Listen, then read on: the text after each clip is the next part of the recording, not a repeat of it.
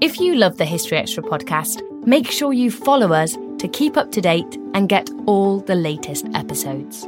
Thanks for your support, and I do hope you enjoy this episode. This episode is brought to you by Indeed. We're driven by the search for better, but when it comes to hiring, the best way to search for a candidate isn't to search at all. Don't search, match with Indeed. Use Indeed for scheduling, screening, and messaging so you can connect with candidates faster. And listeners of this show will get a $75 sponsored job credit to get your jobs more visibility at Indeed.com slash History Extra. Just go to Indeed.com slash History Extra right now and support our show by saying you heard about Indeed on this podcast. Terms and conditions apply. Need to hire? You need Indeed. Another day is here, and you're ready for it. What to wear? Check. Breakfast, lunch, and dinner? Check. Planning for what's next and how to save for it? That's where Bank of America can help. For your financial to-dos, Bank of America has experts ready to help get you closer to your goals. Get started at one of our local financial centers or 24-7 in our mobile banking app. Find a location near you at bankofamerica.com slash talk to us. What would you like the power to do? Mobile banking requires downloading the app and is only available for select devices. Message and data rates may apply. Bank of America and a member FDIC. Hola. Hello, this call is being translated. Abuela, listen to what my phone can do. Abuela, escucha lo que mi teléfono puede hacer. Wow. Ahora dime sobre tu novia nueva. Wow, now tell me about this new girlfriend. Huh? Tú sabes lo que dije. You know what I said. Language is no longer a barrier thanks to Live Translate with Galaxy AI on Samsung Galaxy S24 Ultra. Learn more at Samsung.com. Samsung account login required. Calls must be made using the native Samsung dialer. When you need mealtime inspiration, it's worth shopping Kroger, where you'll find over 30,000 mouthwatering choices that excite your inner foodie. And no matter what tasty choice you make, you'll enjoy our everyday low prices, plus extra ways to save, like digital coupons worth over $600 each week. You can also save up to $1 off per gallon at the pump with fuel points. More savings and more inspiring flavors make shopping Kroger worth it every time. Kroger, fresh for everyone. Fuel restrictions apply. Hello,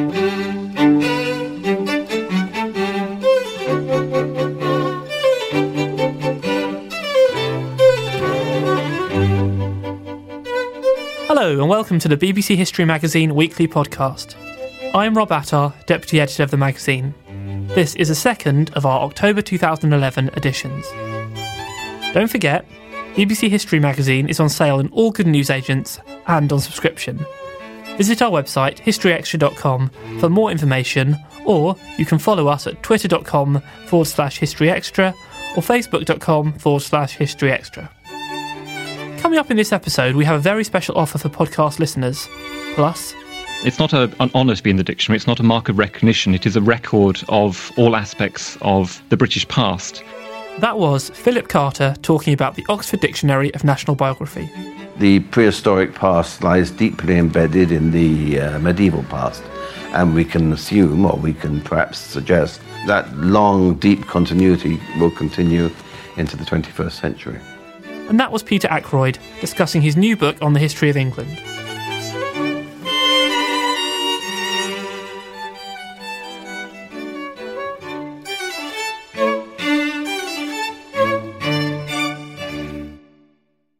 Our first interview this week is with Philip Carter, publication editor of the Oxford Dictionary of National Biography.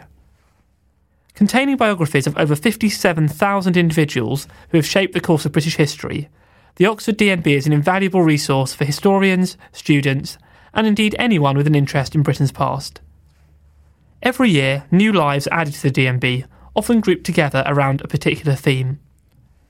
The latest updates include 30 architects whose creations range from the Globe Theatre to the Post Office Tower. I spoke to Philip about some of the new additions and to gain an insight into the workings of this gigantic historical undertaking. So, Philip, if I could just ask you first whether you could give us a bit of background about the Oxford Dictionary of National Biography. Yes, the Dictionary of National Biography is in effect the national record of British history. It's interested and looks at people who've shaped all aspects of British history uh, and covers the period from the 4th century BC through to the first years of the 21st century.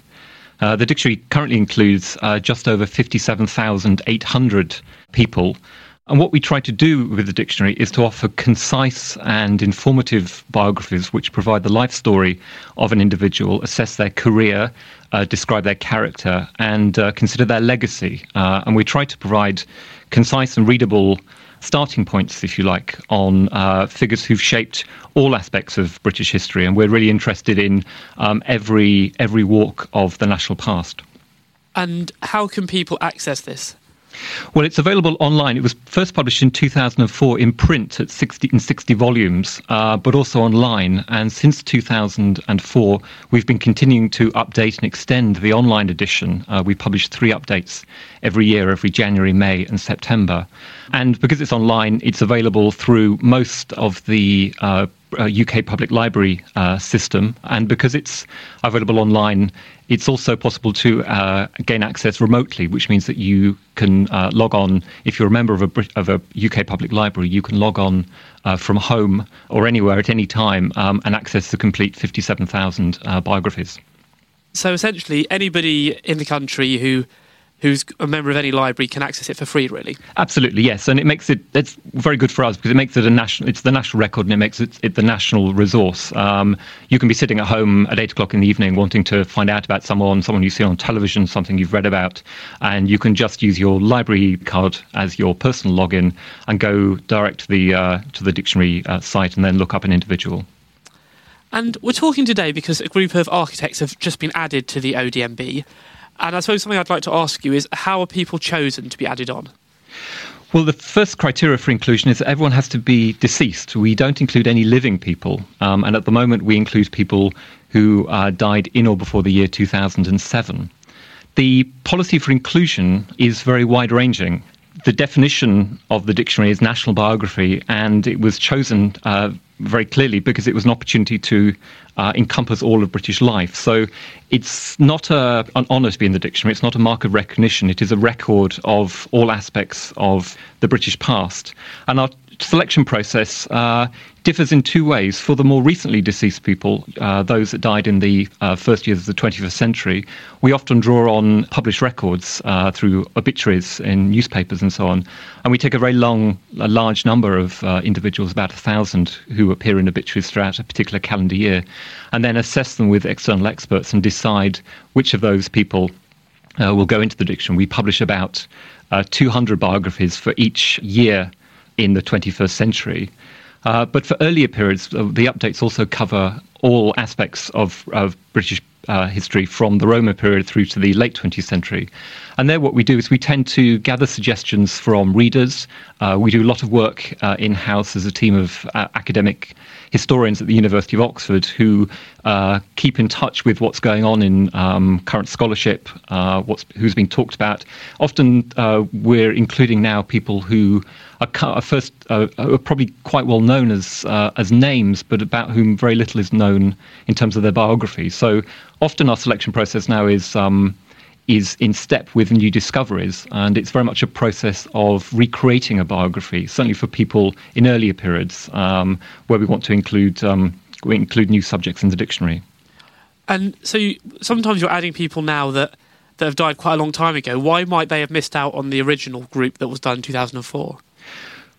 Sometimes there were gaps in the 2004 edition that we knew about and we wanted to address when we were able to update the dictionary online from 2005.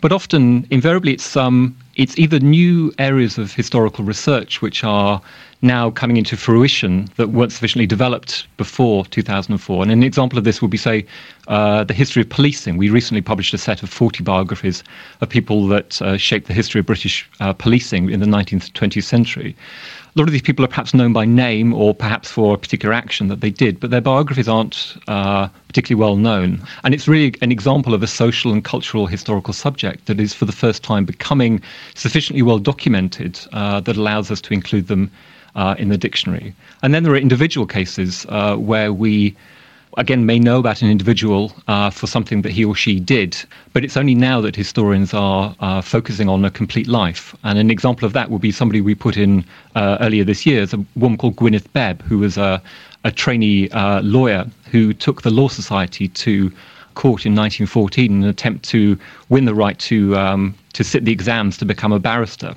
Uh, the case is very well known, but very little was known about Gwyneth Bebb until uh, an academic contacted and said that she had done some research on her and discovered that although her case failed, she died uh, just before she was about to sit the exams after the the, uh, the ruling had been changed. So in effect, she, her her early death meant that she disappeared from the historical record, although her name as an individual was quite well known. And it's it's an example like Bebb is a is a, is a good instance of the often the the, the, the recovery of biographies that we're doing and the recovery of interesting lives uh, that is quite a lot of our work now at the dictionary.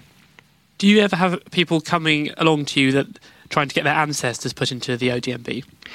Yes, we do. Um, I mean, the, the, the, readership is very broad. Uh, we're very keen that the dictionary is a national resource. And we do get a number of suggestions from readers, um, many of which are extremely helpful indeed. We don't often act uh, straight away on those. We, what we tend to do is to gather them into sets. So it's people by a particular profession or a particular pastime or a particular activity so that we can assess uh, new candidates um, side by side. And we draw on um, external experts uh, to advise us on the noteworthiness of a collection of, of people. But the other area that's um, particularly noteworthy, uh, remarkable um, since 2005 when we've been um, available online, is that the number of people who will submit uh, new information to existing biographies. We're all benefiting from the availability of uh, wonderful online resources now, such as the census or uh, searchable um, General Register Office records, uh, probates, and so on. Um, and a lot of people are doing family research uh, on their ancestors, find that they have an entry in the dictionary, um, and then they're submitting new pieces of, of, research, which allows us to amplify the um, the existing biography. And so, when somebody's been chosen, what what's the process for producing a biography for them? Well, most of the uh, biographies that we publish are commissioned to external um, experts, and we uh, are in the fortunate position of being able to contact people worldwide to uh, write on individuals. And often we're contacting people who spent a career working in a particular academic field, uh, whether it's history or literature or art or science. And then the biography will be written uh, and sent back to delivered to us. There's a the team of academic e- editors in Oxford will then uh, review it and send it to uh, external reviewers. Uh, this invariably leads to a second round of um, revisions by the author because either uh, we want to amplify particular aspects of the life or we you know we want to address questions of balance and, and judgment and so on and then it will come back to the editors in Oxford who will um, check all the facts uh, will supplement the biographies with a wide range of core elements we put into all the all the works so for example, we will include birth uh, records, uh, marriage, death certificates, places of education, family details, and so on, which give a structure to the uh, biography, all of which now much more easily available through uh, online resources.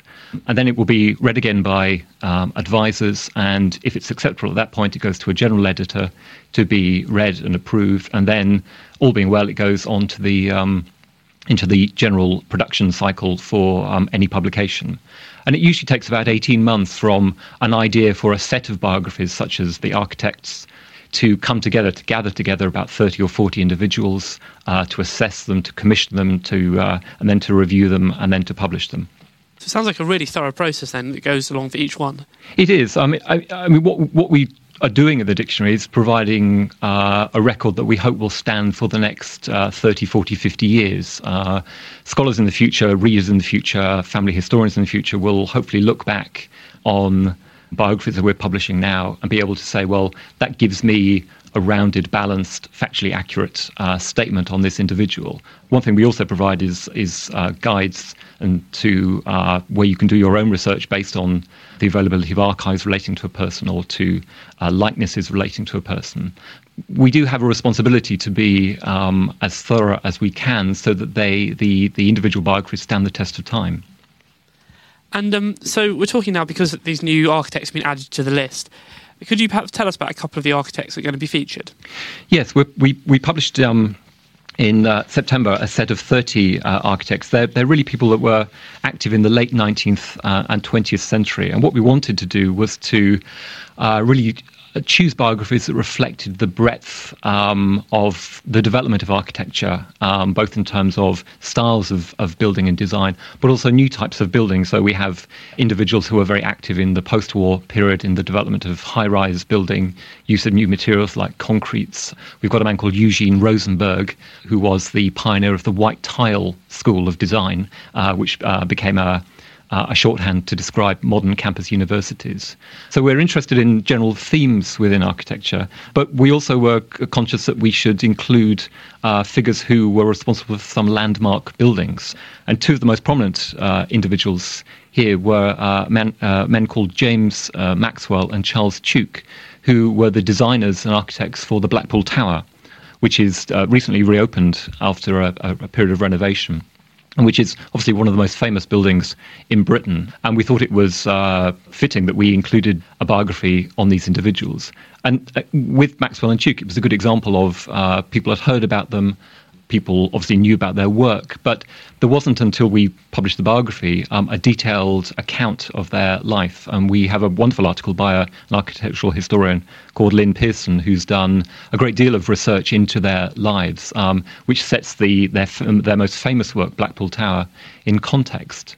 But the interesting thing about Maxwell and Tuke was that they didn't just build the Blackpool Tower. Uh, they also went on, well, their, their, their company went on, uh, Maxwell's son in particular, went on to design something called the New Brighton Tower, which was even taller than the Blackpool Tower, um, became then the second tallest building in the world, which came a decade after Black, the Blackpool Tower. Uh, in the 1890s. But unlike Blackpool, which became a sort of national icon, uh, the New Brighton Tower fell into uh, disrepair in the First World War and was dismantled um, in 1919. And do we do we know why that one was so much less popular than the Blackpool Tower? I don't know. Um, I mean, what, what uh, one of the things that, that Lynn has uh, drawn out with the uh, Blackpool Tower is just how quickly it took off um, from 1894 when it was opened. It said that the Manchester uh, newspapers carried reports of 70,000 people queuing to go up the lift on the very first day. And so clearly the Blackpool Tower had a real uh, draw. Quite why the success of the uh, of the New Brighton Tower was not equivalent, I don't know. But it, it, it's a it's a it's a sort of it's an interesting story because it's a it's a it was clearly a vast structure, and it is a, if you see pictures of it, it's a really remarkable building, very similar to the uh, Blackpool design, but it's one that's almost passed out of um, popular knowledge uh, compared to the the national success of the Blackpool uh, structure. And um, could you perhaps tell us a bit about what future plans you've got for the ODNB? Yes, well, we, we publish three updates every year. So our next update will be in January 2012. Um, that will include um, about 200 biographies of people that died in 2008 as we continue the process of adding into the people in the 21st century. So there'll be individuals such as uh, Harold Pinter, Arthur C. Clarke will be going into the dictionary in January. And then in May and September, we'll continue to uh, extend the dictionary's coverage across all historical periods. Uh, in May, with an eye, like most people, to the Olympics and what's going on in 2012, we're going to have a special uh, update on individuals who shaped the history of London. And that will cover about 700 years of the capital's history. And um, again, we're, we're, hoping to sort of recover some of the uh, individuals who are quite well known um, for what they do, but are actually don't have a biography themselves. And an example there would be a man called um, Henry Croft, who is the originator of the Pearly King and Queen tradition in the 1880s. There's a lot of anecdotal evidence about his, his work, but at the moment we're working in the hope of being able to uh, produce a biography, the first biography on him and his contribution to that uh, well-known London uh, cultural um, cultural identity. And then in the in the uh, longer term future, we'll we'll continue to publish new biographies, but we're also uh, alongside the individual lives, we're running a program to uh, published a series of about 400 uh, entries on groups, uh, ways in which individuals who were covered in the dictionary came together in networks and gangs and clubs and worked collaboratively. And in a way, this is this is what online resources now can do, and what the online dictionary can do that uh, print edition uh, isn't able to do uh, which is rather than seeing people as simply an A to Z collection, you can now start to think of people in different relationships, at different relationships at points of time. So people who met together to work in particular clubs, people who came together in reform movements, people who came together in literary movements, and so on. Um, and it makes it gives uh, new ways of thinking about people in the past, not just as individuals, but also as people who can be brought together, often for the first time. Uh, we're finding that, again, a lot of these clubs and groups and networks and associations may be well known as names, but the precise business, which is really what we're interested in, discovering who exactly was a member, uh, what it did, how long it ran for, what its legacy was, and so on, is much more shadowy. So we're trying to recover people in the context of their how they actually lived and worked, uh, particularly points in, in the past. The broader point there is that um, the the exciting thing for us is that for the future we will continue to benefit enormously from the availability of new online resources. Um, we can do now, uh, in terms of research, things that we couldn't possibly have done five years ago because of the accessibility of biographical reference sources. And so, um, almost every day, we get new information which allows us to extend and develop existing biographies. Uh, so, it's not just a question in the future of continuing to add new people, although that remains a very important part of the work, but it's also keeping in step with new discoveries and supplementing existing biographies um, in a way which means that we keep uh, keep in line with uh, new discoveries and new historical work um, as it comes out in the future. We don't always realise just how much our negative thoughts and experiences stick with us and weigh us down. You may find your brain constantly running through a highlight reel of bad moments. That comment your friend made last week that hurt your feelings, that frustrating thing your mum does, or that silly thing you said in a meeting. Maybe it's time to get it all off your chest, whether it's a tiny annoyance or something much bigger. Talking about it can give you some relief and lead you to a potential solution. That's where therapy comes in. It's a safe space to share whatever's weighing you down and learn to process it so your internal highlight reel can focus on the good stuff. And BetterHelp offers affordable online therapy on a schedule that works for you. Connect with a licensed therapist by text, phone, or video call. Start the process in minutes and switch therapists anytime. Let it out with BetterHelp. Visit betterhelp.com slash historyextra today to get 10% off your first month. That's betterhelp, H-E-L-P dot com slash historyextra. This episode is brought to you by Indeed. We're driven by the search for better, but when it comes to hiring, the best way to search for a candidate isn't to search at all. Don't search, match with Indeed. Use Indeed for scheduling, screening, and messaging so you can connect with candidates faster. And listeners of this show will get a $75 sponsored job credit to get your jobs more visibility at Indeed.com slash History Extra. Just go to Indeed.com slash History Extra right now and support our show by saying you heard about Indeed on this podcast. Terms and conditions apply. Need to hire? You need Indeed. Hola. Hello, this call is being translated. Abuela, listen to what my phone can do. Abuela, escucha lo que mi teléfono puede hacer. Wow. Ahora dime sobre tu novia nueva. Wow, now tell me about this new girlfriend. Huh? Tú sabes lo que dije. You know what I said. Language is no longer a barrier thanks to Live Translate with Galaxy AI on Samsung Galaxy S24 Ultra. Learn more at Samsung.com. Samsung account login required. Calls must be made using the native Samsung dialer. That was Philip Carter of the Oxford Dictionary of National Biography. The web address for the online edition is oxforddnb.com, and members of most public libraries in the UK can log on via this homepage using their card number as their personal ID.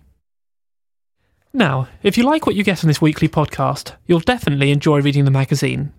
If you don't already get a copy, we'd like to offer you a chance to see what you're missing, so we're giving you an opportunity to read a free digital copy of our September 2011 issue. All you have to do is go to historyextra.com forward slash podcast copy and follow the instructions there. This free issue will only be available until 31st of October 2011. Our second interview this week is with the acclaimed author Peter Ackroyd. A prolific writer of both fiction and non fiction, Ackroyd is perhaps best known for his magnificent biography of his home city, London. His current project is a six part history of England, the first volume of which, Foundation, has just been published by Macmillan. I caught up with Peter recently to find out a little more about his latest endeavour. What sort of motivated you to begin writing this history of England in the first place? Well, I'd written the history of London and the history of the Thames and the history of the English imagination in various previous volumes, and it just seemed to me to be a natural next step to take on the history of the country itself. And when you're writing this, what kind of an audience are you aiming it at? I'm aiming, I hope, for a general interested audience. I'm not aiming for a university audience as such, nor for scholars or students as such. I want to uh, reach as many people as I possibly can in order to reintroduce uh, the history of England to its own people. So when you say reintroduce, do you feel that this has it's been lacking? Do you think people have lost a sense of their history in England? That's what I hear from other people, and I, that's what I read when I uh, about the state of English schools. Although I know very little about that subject, um, I don't think there's been an enterprise uh, of this nature for some time. I can't recall when the last multi-volume history of England appeared. Um, so, as far as I was concerned, it was a welcome opportunity to break new ground. And so you, so you feel that there might be something to do with education, that people at school aren't learning this narrative history anymore? I, I, don't know. I don't know what's happening in recent years in, in, English classrooms, but I know from the past that history was a neglected uh, study. But it's actually one of, which has always fascinated uh, the English people. It's always been a tradition of antiquarianism and a tradition of historical inquiry in England.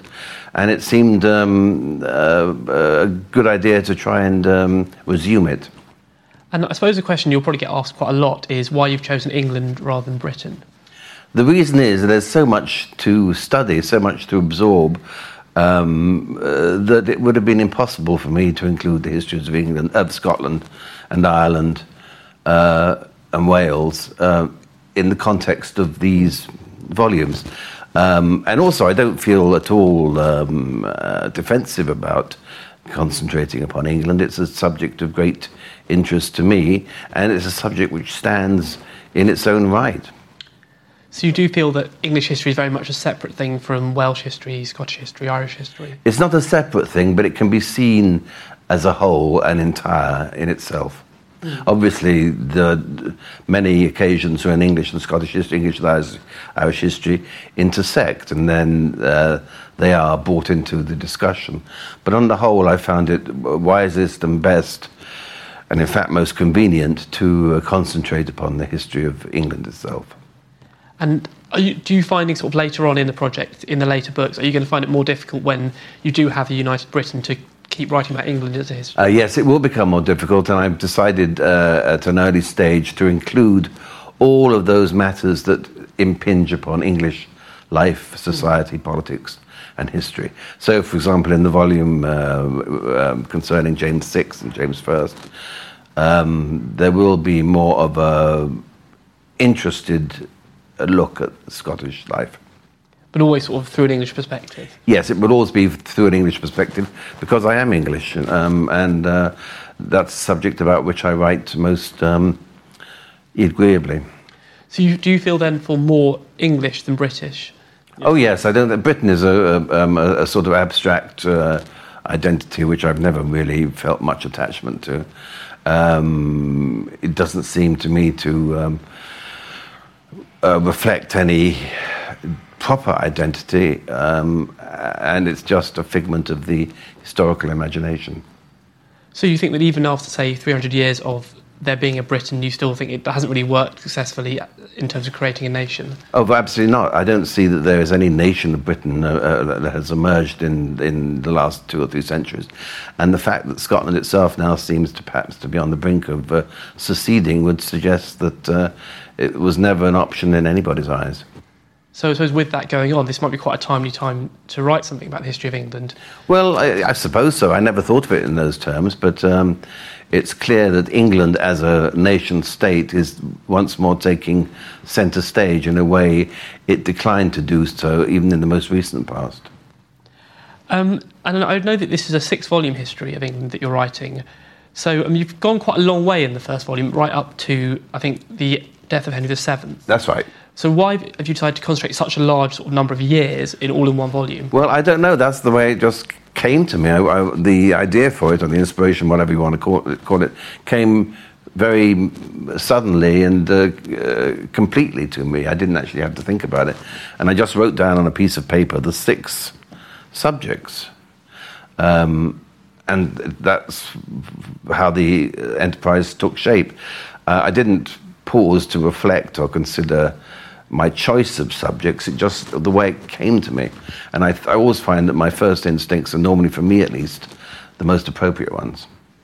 And is the fact that you're, I guess, concentrating more on the later history of England, is that because you think it's more important, or is it because there's more source material available? It's just the way it happened to me. It's just the way, as I said, I, it came to me. I, I didn't I pause for thought. I just uh, wrote down what seemed to me to be the most convenient and coherent outline.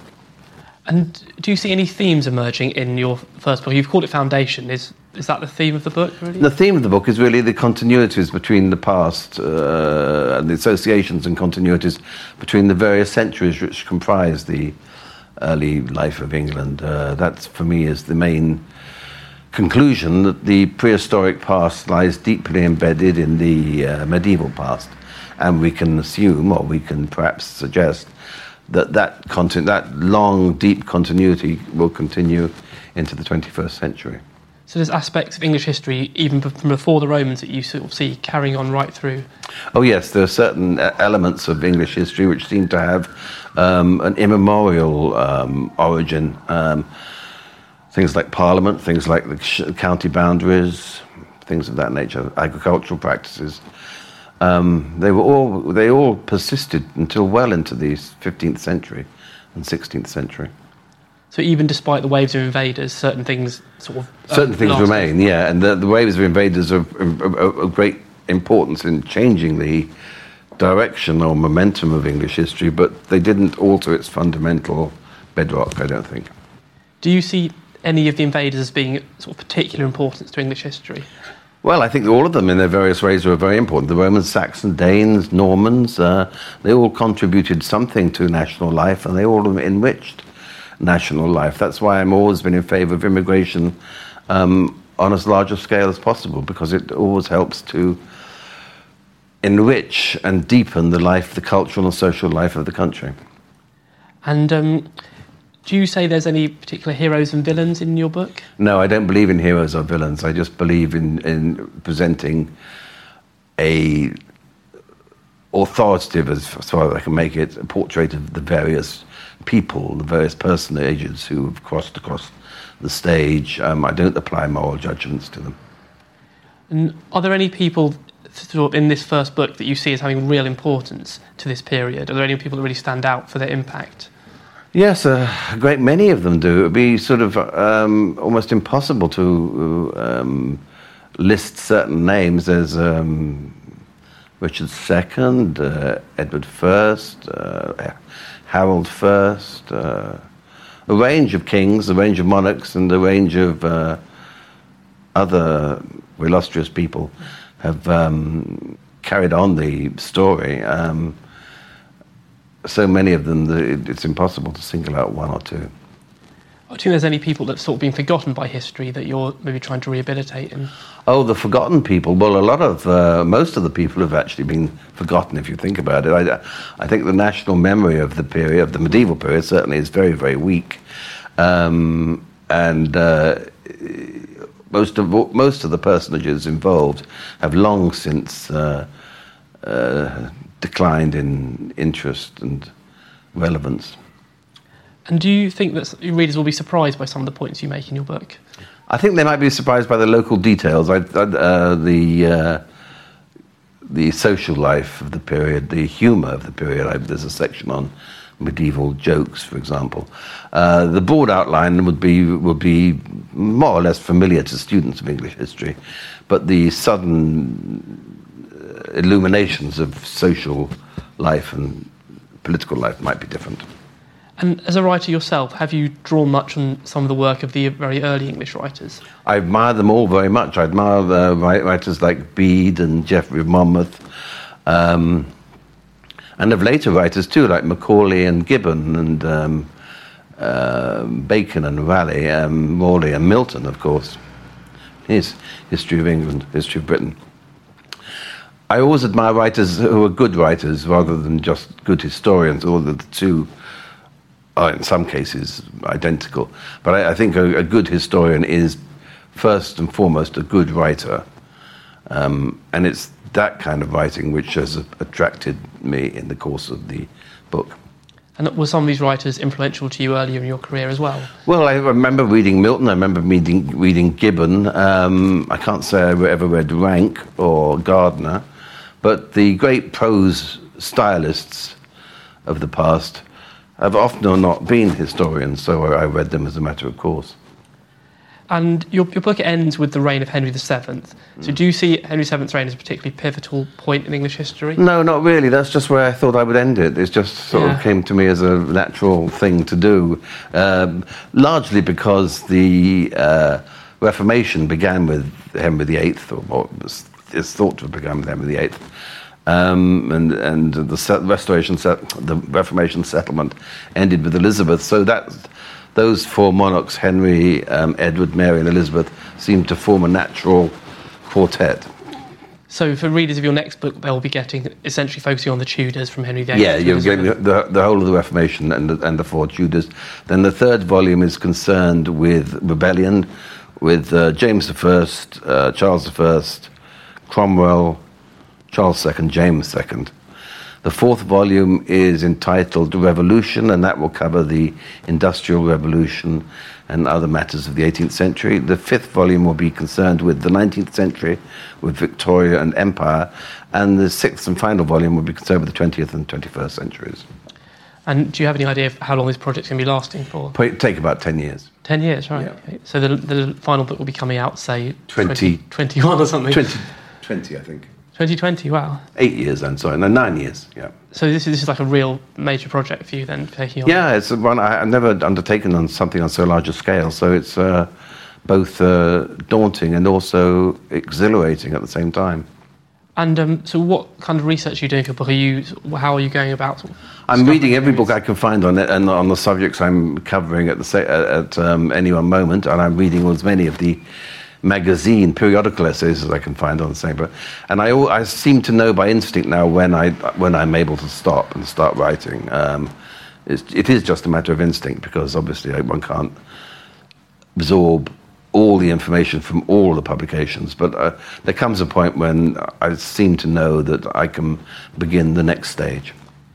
And do you feel that your work as a novelist make, kind of gives you an instinct for making history accessible to the popular audience? I hope it does. Yes, I hope it brings. I can bring a dramatic sense to the scenes of the past, which allows them once more to live in the public imagination.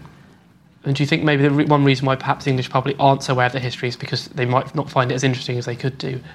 Well, that may be the case. It may be that uh, academic history does not necessarily appeal to a large number of people, and most uh, publications today, I, I believe, written by academic historians, Mm. they may not have the same appeal as the for the general public as uh, more accessible work. And so hopefully with your books you'll be able to rectify that. I hope so. Yeah, that's part of my aim. Yeah. That was Peter Ackroyd. Foundation is available now, and you can read a review of the book on our website, historyextra.com. Well, do please get in touch if you have any comments on the podcast, particularly if you have any ideas on how we can improve the programme. Email any thoughts you have to podcast at historyextra.com, or you can contact us on Twitter, twitter.com forward slash historyextra, or facebook.com forward slash historyextra. Well, that's it for this week. Next week, we'll be talking to Sir Max Hastings about some Second World War misconceptions, and we'll get the lowdown on the history of pirates. In the meantime, don't forget to read your free digital issue of BBC History magazine at historyextra.com forward slash podcast copy. See you next week.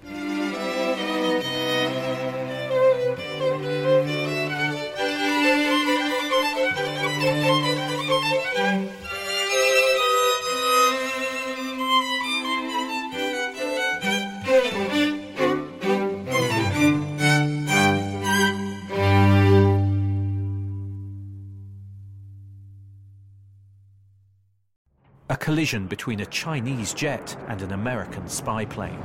He came and rammed into our left wing. With relations increasingly strained, what are the chances of things spinning out of control? The Western world was asleep. I'm Gordon Corera. I'll be exploring the friction in this most important of relationships and asking Has the West taken its eye off the ball? You cannot ignore China. From BBC Radio 4, this is Shadow War China and the West. Listen wherever you get your podcasts.